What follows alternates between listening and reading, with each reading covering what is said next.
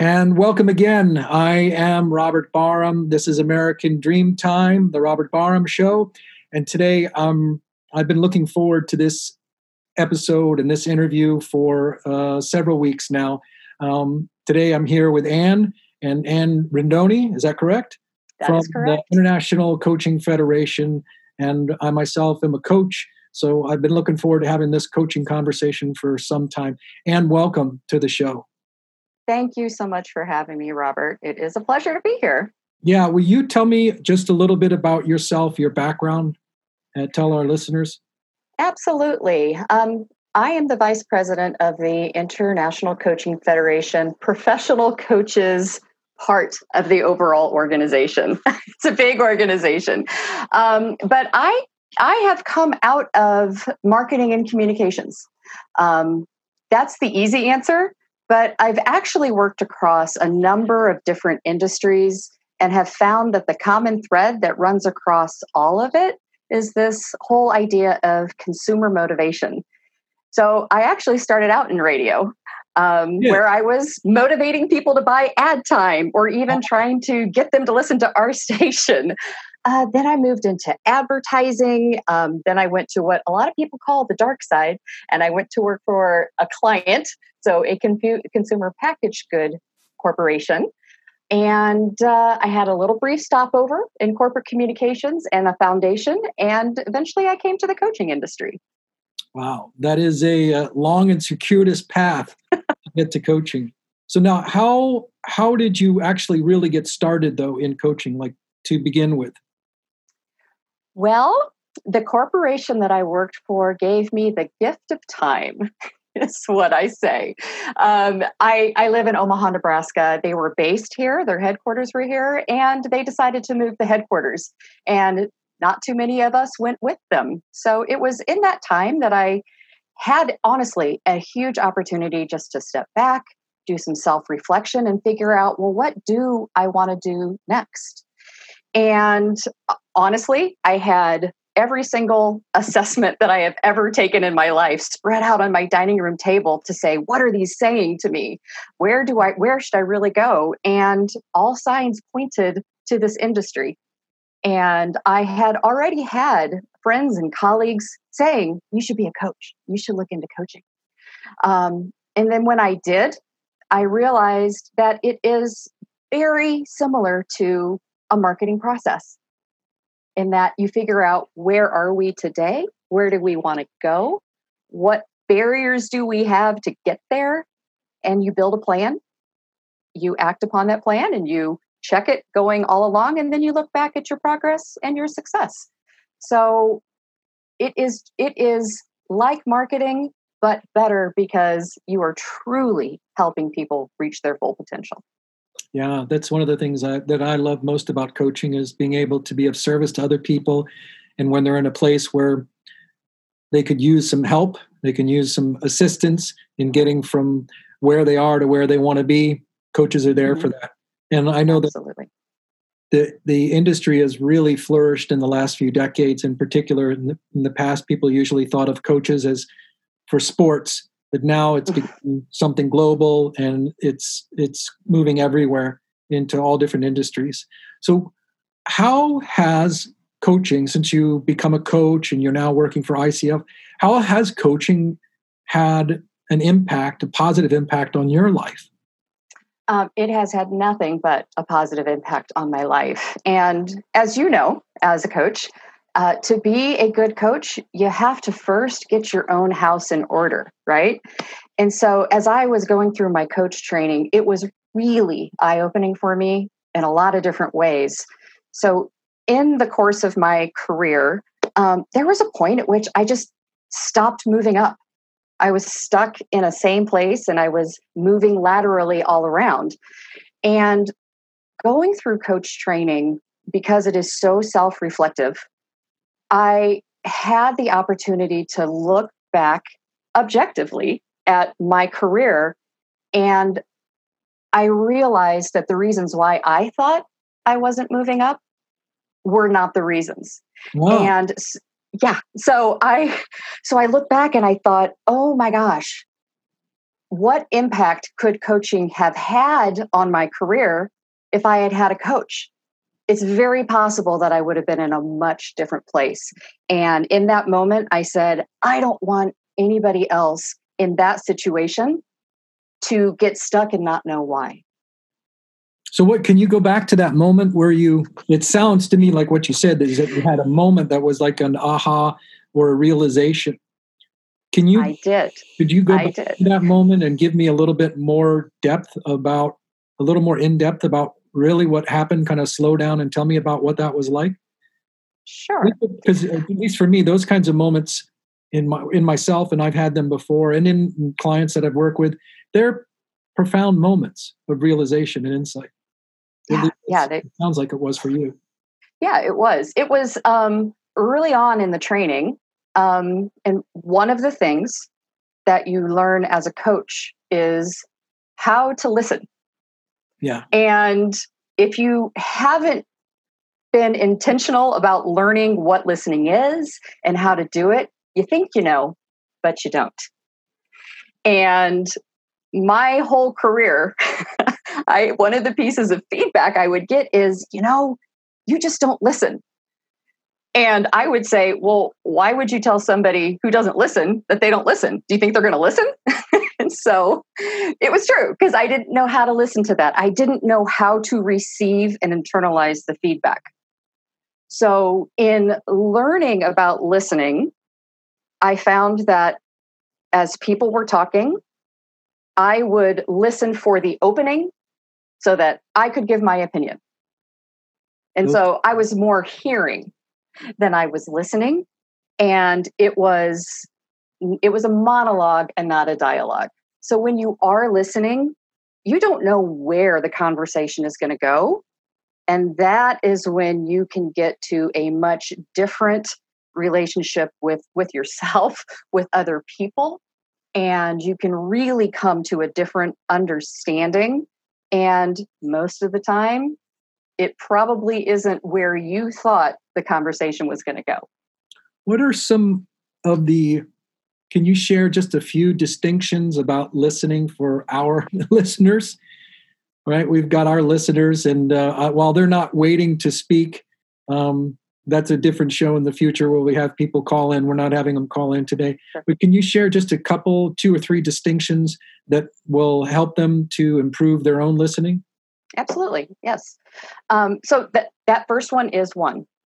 You have to pay attention to how you're listening or how you think you're listening, and be aware of whether or not you're thinking of the next thing to say or are you actually listening to the question so that then you can answer? So that's that's one of the biggest distinctions. Um, because while you're thinking of the next thing to say, you're actually not listening because you're off in your own head. Right. Right. Um, and listening isn't also just about what you hear. It is every sense. It is what you see. It is also how body language works, so the somatics of listening, uh-huh. um, and that includes yourself.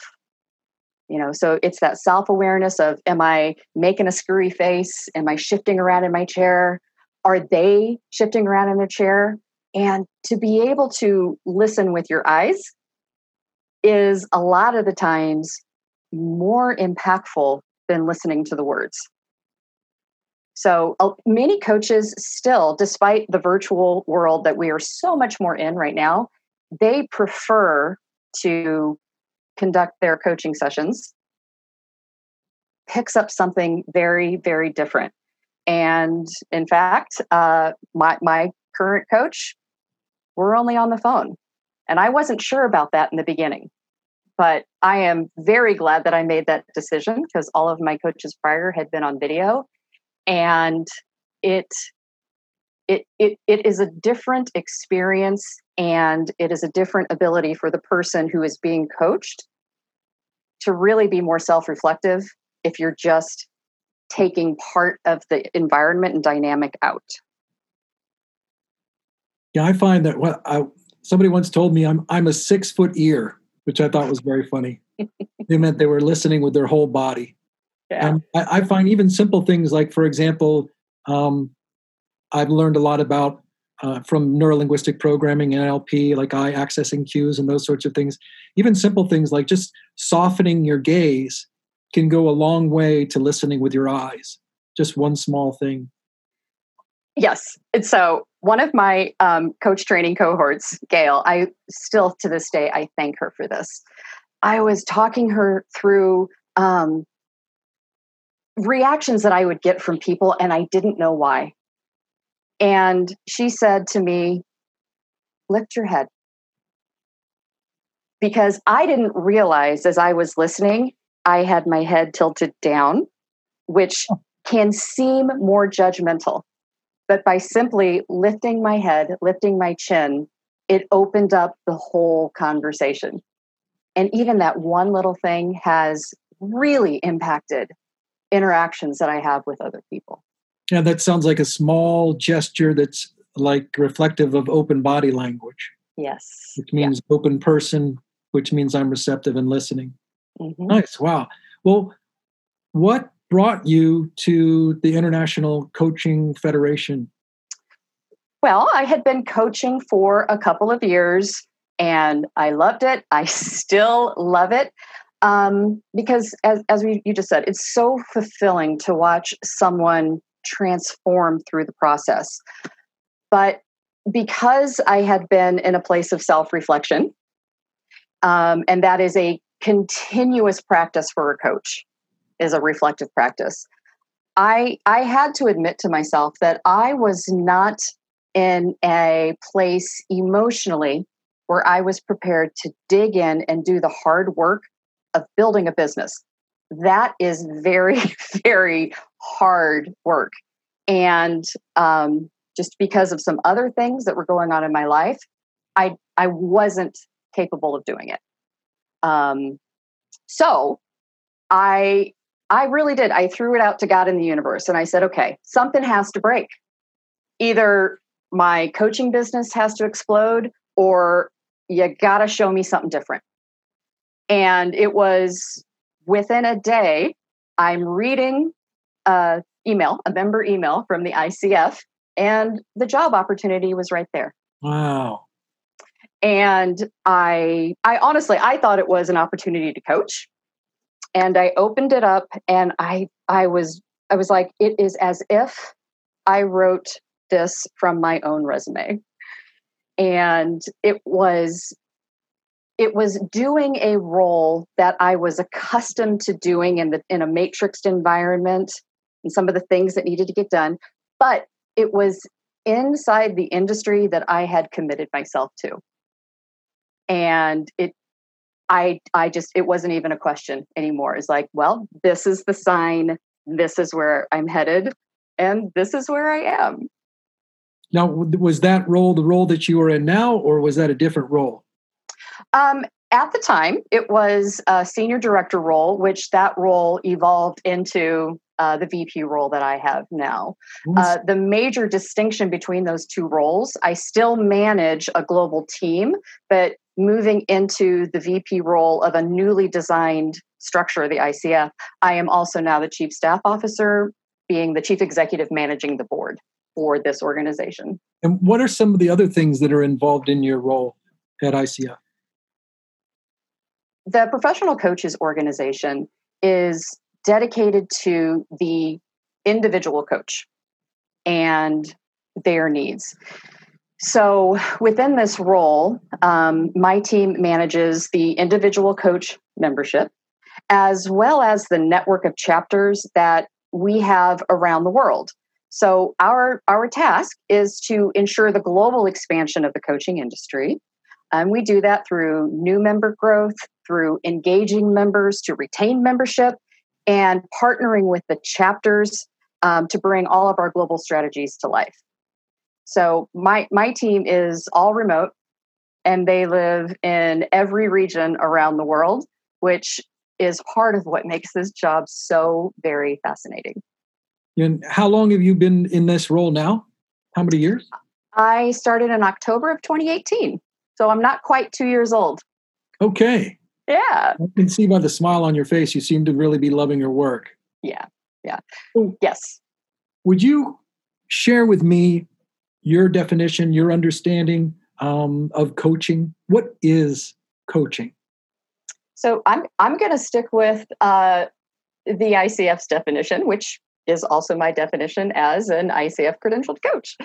Um, and because ICF was a pioneer in the industry, they did create the standard and they created the definition of coaching. So, coaching is a partnership with your clients. Um, it uses thought provoking and creative processes that inspire your clients to maximize their personal or professional potential. So, what does that really mean? um, coaching is a client driven process, even though it's a partnership.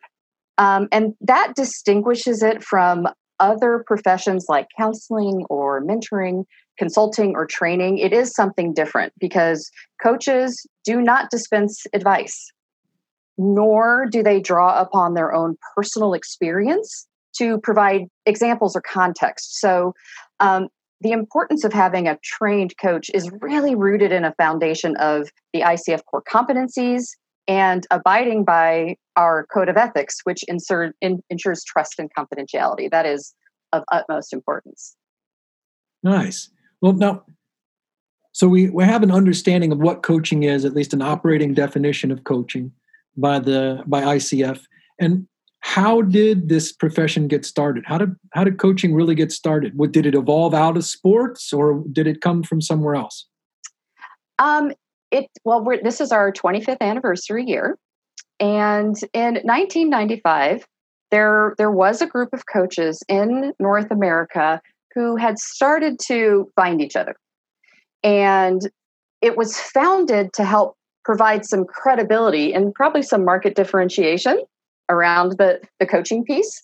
Um, you know, do you wear a whistle or is it something else? Um, but they they wanted to bring credibility to a profession that was really just still emerging 25 years ago, and provide a platform for coaches to really support and learn from each other. So they were passionate and committed coaches. Many of them are still coaches inside of our membership. And uh, the thing that was really amazing about their visionary work was that even though they were just in North America, they had the wherewithal to say, this is international. It needs to be international because the work is so important. So those those there are how many I mean how many members like that are there who have been there from the beginning? Do you know? Oh, that I wish I, I wish I could answer that question. We're actually working on how many members do we have as 25 year members. Um, we actually have one of our uh, other VPs who joined us just a, a few weeks ago. Um, she is one of the 25 year members, and it's it's fascinating to tap into her and see what her experience has been over the years. There are so many coaches. How many members are there of of ICF? So we are in our renewal campaign right now, um, but we are renewing 40,000 members. And typically every year between new members coming in and renewals, um, we grow year on year. Wow, 40,000 coaches. And these mm-hmm. coaches are from, uh, are, they're not all from just the United States. Like you said, they're international. How many different uh, countries are represented by these 40,000 coaches? There are 141 countries represented by coaches.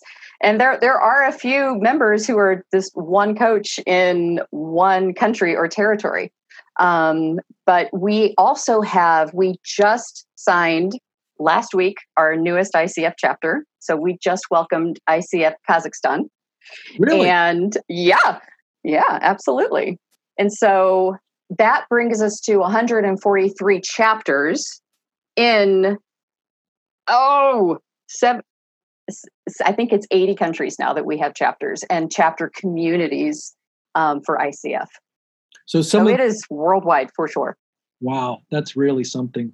Yeah. And what a wow what a wonderful thing. I now with that many coaches 40,000 coaches that many nations and nationalities represented there is not a monolithic one single style of coaching. Can you talk to me about um, Sure. Uh, how many different kinds of coaching uh, is there or are there? Did you yeah. know? Yeah, um, great question. So we identify different coaching specialties, which narrows it down to just a few specialties. Uh, And then when you get into niche, that's when it really starts to explode. And there probably isn't a number. Um, but a majority of coaching occurs today in the business environment. So those business related specialties include executive coaching, leadership coaching, business, organizational coaching, as well as small business coaching. That's well over 60% of the coaching industry is business related. Um, but then we also have non business specialties like life and vision coaching. Um, we it, this September we will get back the results from our survey that we do every four years, which is the largest global coaching uh, study that is done um, to understand how the dynamics of those specialties have shifted. Um, because that 60-40 split is from is from four years ago, and so we we definitely know that we will see a shift in that. So you can you you know you can focus it basically on those five there's probably three or four others that you could put in there but those are the ones that um, are a majority of the coaching market. Now when you get into that there are coaching niches. And so when you have a niche to focus on it really helps you with your if it's your own personal business know where to focus and target kind of like marketing right, right. so for example um, if you're an executive coach, that's your coaching specialty, uh, you could have a very specific niche that is women of color who are in their first executive role at a company. And you could break it down even further to say inside a specific industry or a specific company. So the tighter the niche, really the better your business will be, is typically what happens. And um, we we have a branding specialist that uh, that mo- that moderates and, and teaches a couple courses inside our business development series, and he tells the story of the bouncy house coach. Bouncy a, house coach. Yeah, yeah. Okay. So well, I wondered if I actually heard you correctly when you. did. You absolutely did. So this this is a guy who um, I, I, believe he he sold bouncy houses at, at one point, and he decided to become a coach. And then he realized, you know, I'd like to work with small business owners, but I would really like to work with people who try to sell and rent out bouncy houses to help them build their businesses. Well, so what, he's the bouncy. What is a bouncy house? So, you know, those big inflatable um, castles or you know whatever the enclosure is that you'll see in people's front or backyards that the kids get in and they bounce up and yeah. down because of the air. That's like a bouncy house. And that kind of thing. Yeah, a, yeah. He is a coach for that for people who want to be involved in that sort of business. That is right. No, that is a that is a niche for sure, and uh, he is apparently very successful. Nice, good for him. Yeah. Now, yeah. If we could go back for just a just a few minutes, um, mm-hmm. you mentioned different sorts of coaching in the beginning there with executive coaching, leadership coaching, life coaching, vision coaching. Can you give me just a really brief um, uh, description of, say, someone wants to know what executive coaching is? I absolutely can. So, executive coaching is typically those people who have the C in front of their name. So, the C suite, the CEO, the CMO, the CFO. That is traditionally what executive coaching um, has been defined as. Um, leadership coaching is most is the most frequently mentioned coaching specialty now just with the expansion of coaching and the expansion of uh, the access to coaching and how it has become a more of an enterprise wide activity um, leadership coaching is really those working with high potential individuals really at any career level because if anybody's worked in a business, you know that leadership can come at any level from anyone. And I was just thinking about that with uh, Peter Drucker when he writes about how we're all leaders, we're all executives in a sense. Absolutely, absolutely, yeah. absolutely. Um, and, and, then business and organizational coaching um, helps those who are more business owners and entrepreneurs um, boost their overall performance of their organization. Um, and then you have, I didn't mention earlier, career coaching.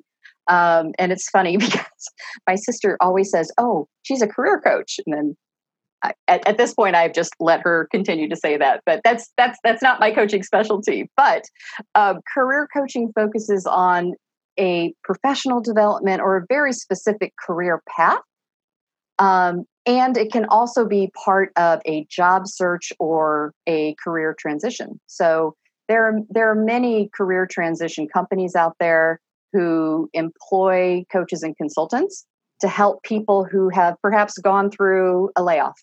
And then the company who has um, laid off that person will supply them some career coaching as part of their um, separation package. But that's not that uh, that is not the only thing that career coaches do. And what about uh, what about life coaching? Did I miss something? No, you didn't. You didn't. I it's a thank you for for bringing me back around. So um, interestingly, 25 years ago when the ICF was formed, it started out as an association of life, vision, and enhancement coaching. And so today, life and vision coaching is most often found outside of organizations and it's uh, contracted by individuals really wanting to unlock their inner potential. Now, the, the, the thing I find interesting about any type of coaching is that you, you really have to coach the whole person. So right. even if you're coaching an executive, uh, they still have a life, right? And their life could be their role as an executive, but many times something that is going on in their life outside of work is the thing that is having an impact in their work as an executive.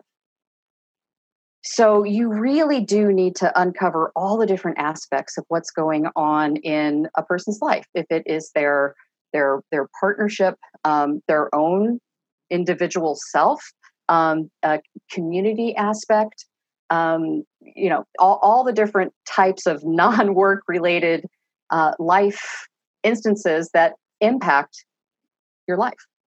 Wow, that it's that there really are a lot of different kinds of coaching and Absolutely. it's fascinating to hear that description. That's the best, the bouncy house coaching. I I didn't expect anything like that quite at all. so with all the different kinds of coaching, um, it's clear that those did not, from what you said, they did not all exist since the inception of coaching. How?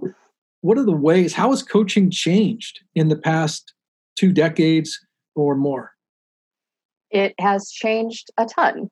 Um, and again, it started out 25 years ago largely as that one to one partnership um, that was life and vision, or if it was inside of an organization, it was mostly reserved for the senior most people in an organization.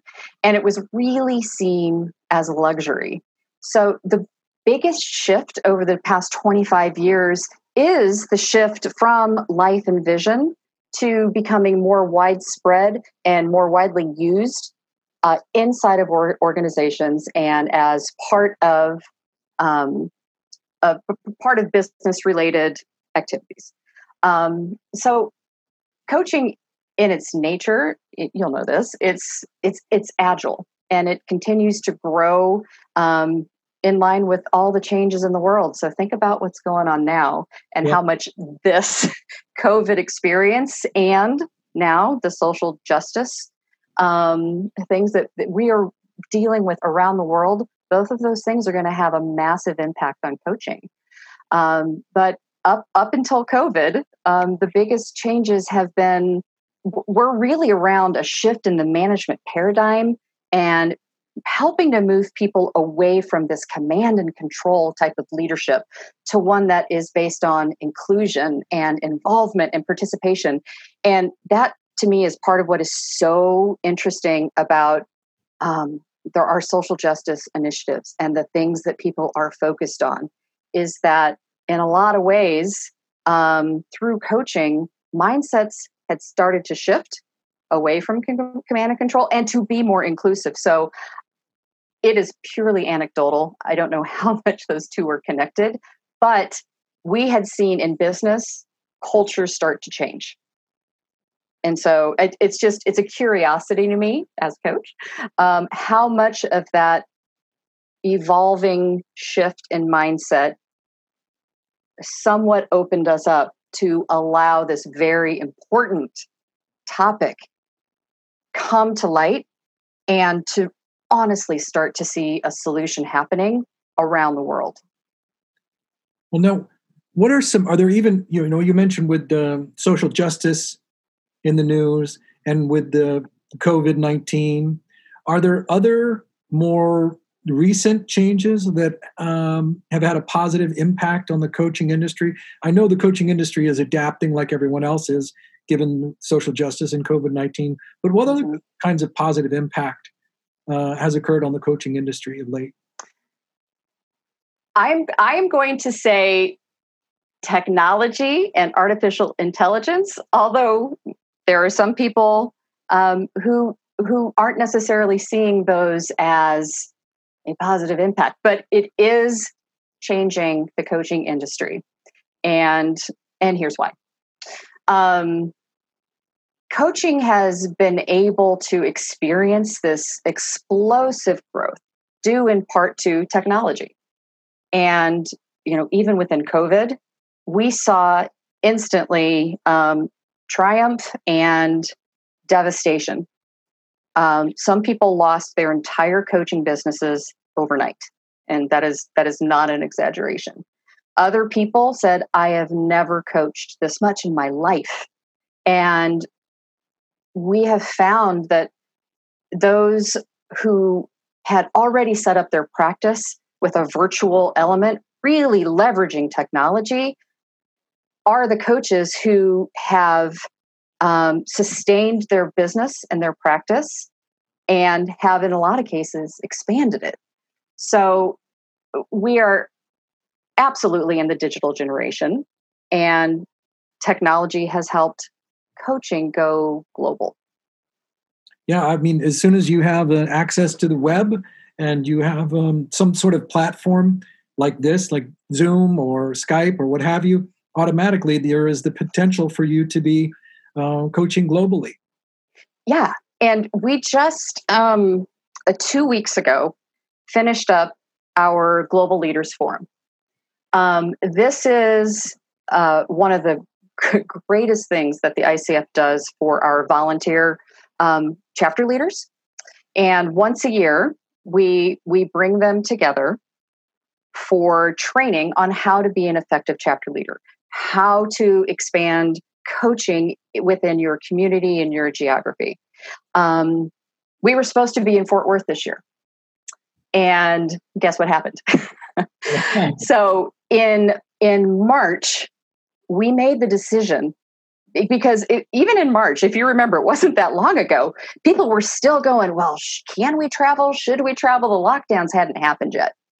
And um, because we had seen what had started in 2019 in China, being a global organization, we could see the uh, we, we, we could see how COVID was impacting our communities and watching it spread. So um, we we made a decision. We have to go virtual, and we have an incredible um, uh, events and education team who turned around an in-person event to a virtual event.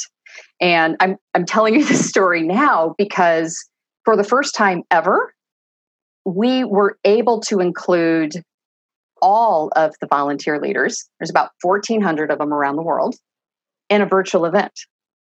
When typically it's only one or two from every chapter. So technology allowed us to immediately expand to the entire audience of our volunteer leaders around the world, provide better training to more people that can, in the end, help the entire organization be more successful, be better aligned, and those global connections happened. And that was all because of technology. Nice. Wow. Well, I I want to know if one is an ICF member or one is an ICF coach, what's different about that? What's different and unique? Well, it's not sexy, um, but it is at the core of this organization. And that is honestly our code of ethics. And I, I was just telling my uh, my board chair earlier today. Um, one of the favorite things that I have done so far in my time with the ICF is give a presentation on ethics because it it forced me to go deep into the what and the why, but also um, you know giving it to some of our chapter members. It helped me go into where some of the confusions sit between the code of ethics and conflict of interest and all these different things. But the code of ethics really is at the heart of what what we do um, and i i compare it to to a family to my family so you know when we're all together we are a very close family we get along well we of course have you know whatever typical um, dynamics happen in any family but we all know how to best represent ourselves and we all know what to expect and how to behave because we were all brought up on common values. So um, there are expectations set that you don't even have to think about. And then when we think about the ICF, we always talk about it as a family, as this global family. And similar to within your own family, those common set of values, we have those within the ICF as well we have our core values and those in the core and the code of con excuse me the code of ethics is based on those core values so when we all come together there is common ground there is common understanding and it is it is like we are all um, it's not even alumni I, I think of my my university as well but um, we all come together from the same place for the same reason. And then that leads into its global nature. So, you know, it's amazing no matter where you go in the world, if you run into an ICF coach or you go to an ICF chapter, you know who these people are, if even just intuitively, maybe not personally, but there is a community anywhere in the world that you can connect with as a coach. And that is unique to the ICF. Uh, well, now the core values. Can you share just a, a few of the core values? So excellence is absolutely one of them, um, and and excellence is again tied to the t- tied to our standards, um, which are our core competencies and our code of ethics and, and many other things are you know the education that we deliver. Um, but it is excellence in coaching what every icf coach represents. Um, respect is another one, and that is really coming forward now more than ever as we're talking about the diversity and inclusion and the stand against violence and inequality and that is all really rooted in that that idea of respect Uh, do, you, do you want me to keep going? I, I, I, really do. I, I um, right now, I, I won't get into the titles, but there's some books I'm reading right now about values and ethics, and I think mm-hmm. that uh, when I look back in my own life, I think about the the times where I wasn't clear at all about what my values are, and those values that I that I had were, um, if you ask me what they were, they were probably largely unconscious but when I sat down and began to do conscious values work and to get clear about that, um, uh, it it was a reflective process, and it was really helpful, and it also aided me in making decisions in my life because it was it, it simplified the process. Is this something that is um, in support of my core values, or is this something that is not in support of and not in alignment with my core values? And I see my ethical behavior, my ethical code, as sourcing from my core values, if that makes sense. That is exactly how we describe the code of ethics is that it's based in the ICF values and the code and and its actions behind the codes behind the code flows from those values. So you said it perfectly. That's exactly um, the purpose and intent behind the code and behind the values, and they are those those guidelines, those guardrails. Um, that do help us monitor our own behavior, keep keep ourselves in check, and um, also when if you are if you do have a reflective practice and and you have high self awareness, if something kicks you wrong in the gut, probably because of something going against your core value, uh-huh. right? Yeah. So respect, excellence. What else? Uh, integrity, absolutely integrity, um, and you know that's what that's what ethics is all about. Um, you know, we we use a quote when we present this, which is ethics is knowing the difference between what you have a right to do and what is the right thing to do. So that was um, a former associate justice on the Supreme Court who said that. But it's all about that integrity piece, and it's the the say do gap. Are you doing what you say you're going to do?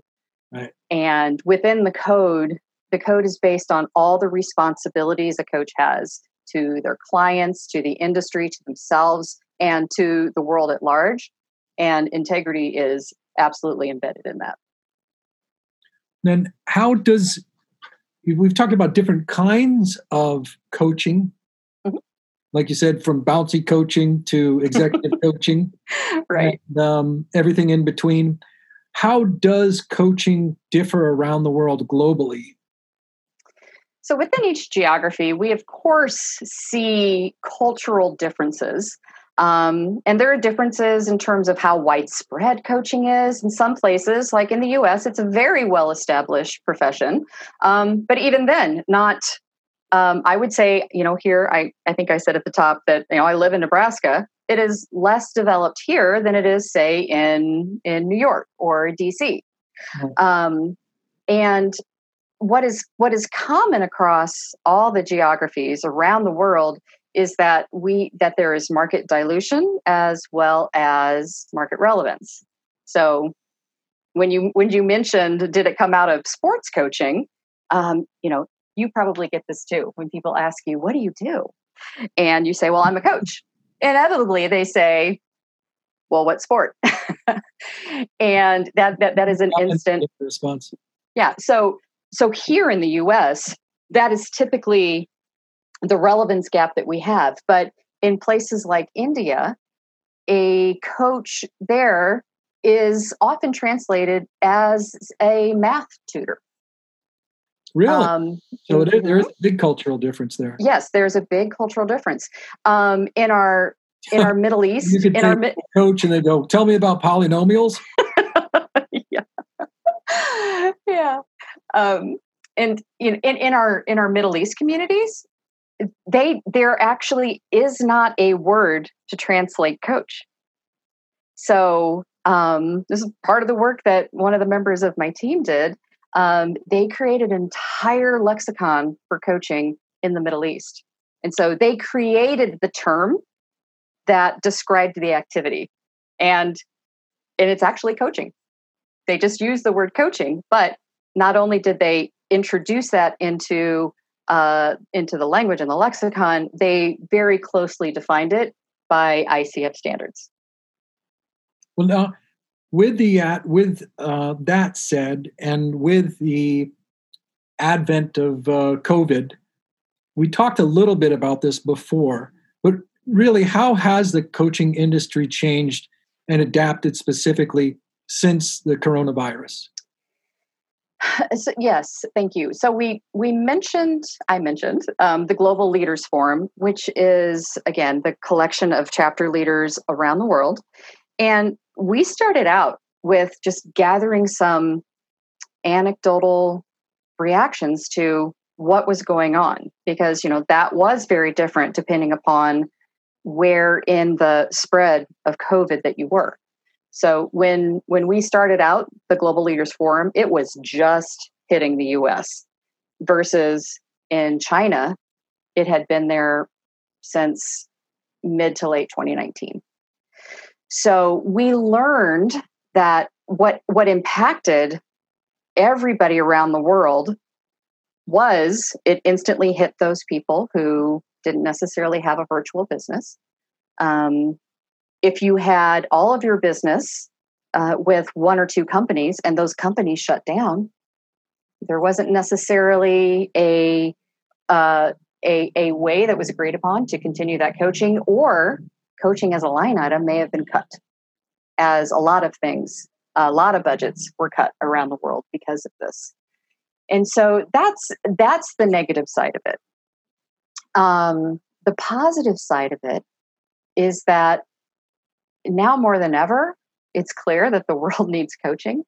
Yeah. And in this time and in these ever shifting, everyday changes to our life, coaching is a critical tool to help individuals and companies and teams and groups really know how to manage through the crisis. And so it's an outlet. It is again, it's a it's a tool to help people know how to cope and how to find within themselves the way through. So um, we did launch just last week. Um, I, I, mentioned the the global coaching study, which we're we're collating all the responses. It'll come out in um, in in the fall. But we we launched a follow up to that survey all around COVID nineteen in the coaching industry, and uh, you know our our partner is PricewaterhouseCoopers, and within 10 days, we received 30, at least 3,500 responses from 100 countries around the world. So um, we are also going to find out, since we closed the big survey in December, very much before widespread COVID, um, we're also going to learn what is the actual impact on the coaching industry of COVID. So um, it, it, will be interesting to see for sure. But the, the changes that we've seen um, just to individuals is that they have a deeper sense of purpose of the work that they do. Um, there's been a lot of pro bono coaching to help people in healthcare industry. Because huh? I, I, did want to ask you about the pro bono coaching because with yeah. with the rise in unemployment and the challenges with so many businesses around the world, um, some people are really in a very very difficult place so I, mm-hmm. I wanted to know what the response of I, uh, ICF was in regards to pro bono coaching and providing those services. Um, so uh, we have a, a, we already had a pro bono coaching initiative uh, within the ICF Foundation. You did, and those are yeah. So that's the the ICF Ignite projects that we partner with uh, chapters around the world to bring pro bono coaching um, to communities, largely in the education space, aligned with the UN Sustainable Goals and their education specific goal. Um, so we already had that. And then we built on that to um, coordinate a pro bono coaching effort in which it would benefit people in those industries hardest hit by COVID. And that could be either, again, the healthcare industry, all the way to the travel industry that as much as shut down. Um, our every single, well, I say every single one, um, many and most of our chapters also are, you know, are, are doing their own pro bono initiatives as well.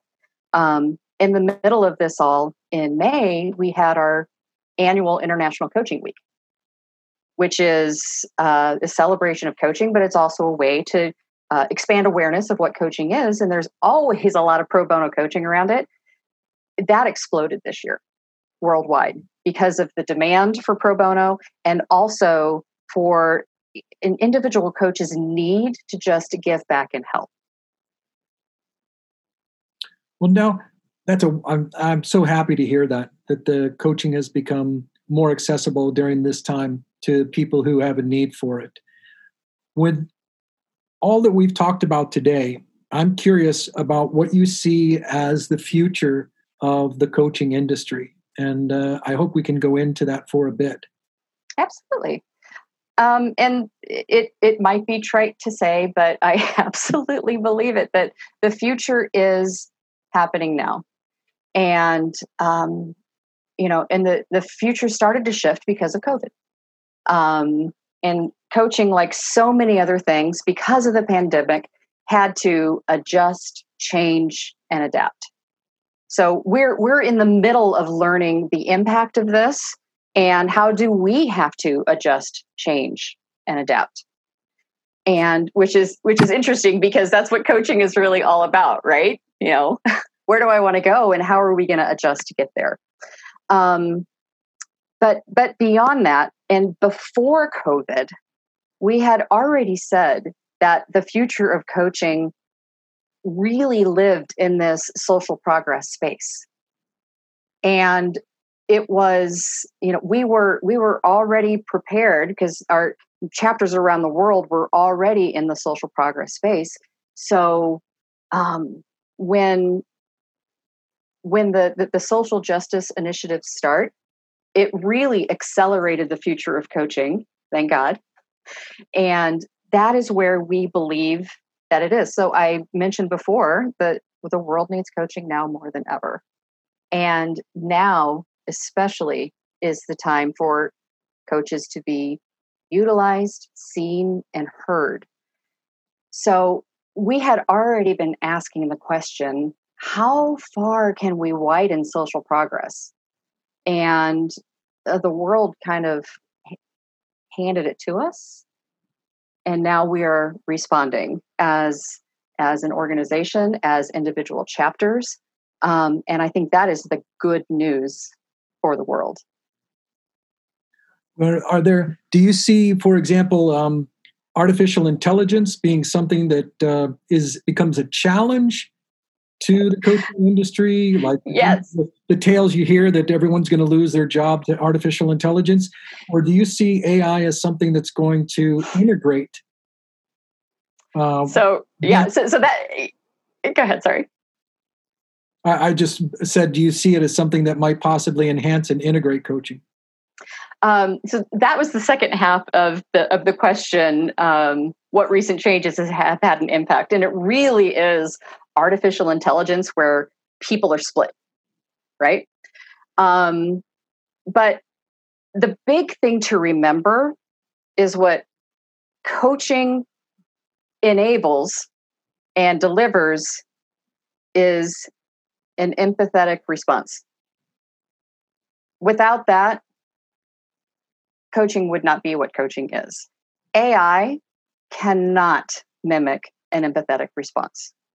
So we we ha- it's here, it's here, and um, just like you know, if you look at the industrial revolution or the digital revolution, um, we have to look at this and say, okay, how do we adapt to this, and how do we make sure that we're leveraging AI for the good of the industry? And so the the vision of ICF is to see coaching become an integral part of a thriving society. What AI does within that vision is it does expand the accessibility of coaching to more people. And if if it is really going to be an integral part, AI is a piece of that. And so AI has fed into our vision, and our vision can come true because of artificial intelligence. So um, it it should not be something to be fearful of. It should be something that we um, learn about, understand, and how do we ensure the quality of and integrity of coaching can be maintained in a world of artificial intelligence. Wow. Is there anything that before I've noticed that uh, we're, our time is beginning to get close to the end? Is there anything else that you, as a coach, and uh, as you with your role at ICF, what you want to share that we haven't really covered yet? We've just got a couple of few minutes.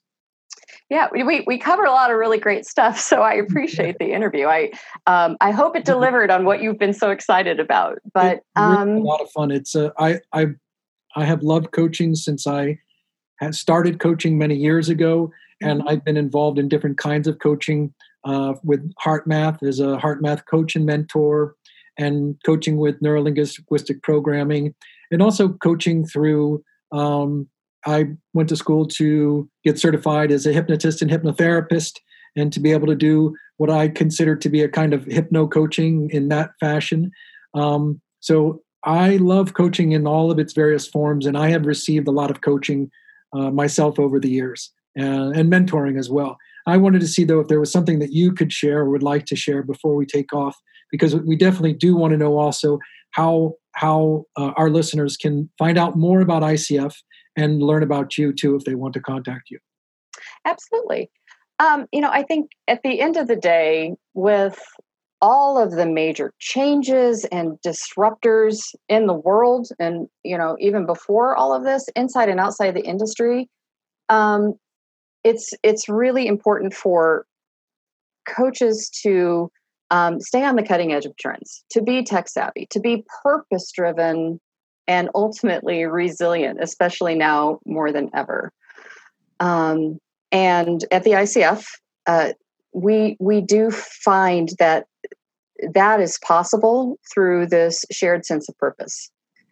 And um, part part of what we bring forward to our members through our foundation, but it's true of the entire organization, is that um, enabling this rise of human consciousness now more than ever, and people's potential through coaching um, could be one of the deepest roots of the solutions that we're working through now. So, uh, if you want to know more about the International Coaching Federation, uh, you can find us at coachfederation.org. Excellent. And thank you very much for being here today. And I hope that we will continue the conversation together again in the future. And uh, so please come back again, will you? I absolutely will, Robert. Thank you so much for having me. This was great today. Yeah, it was a pleasure. My name is Robert Barham. This is Robert Barham Show. You're listening to American Dream Time, and today we've been talking about coaching. Tune in again next episode. We'll see you until then.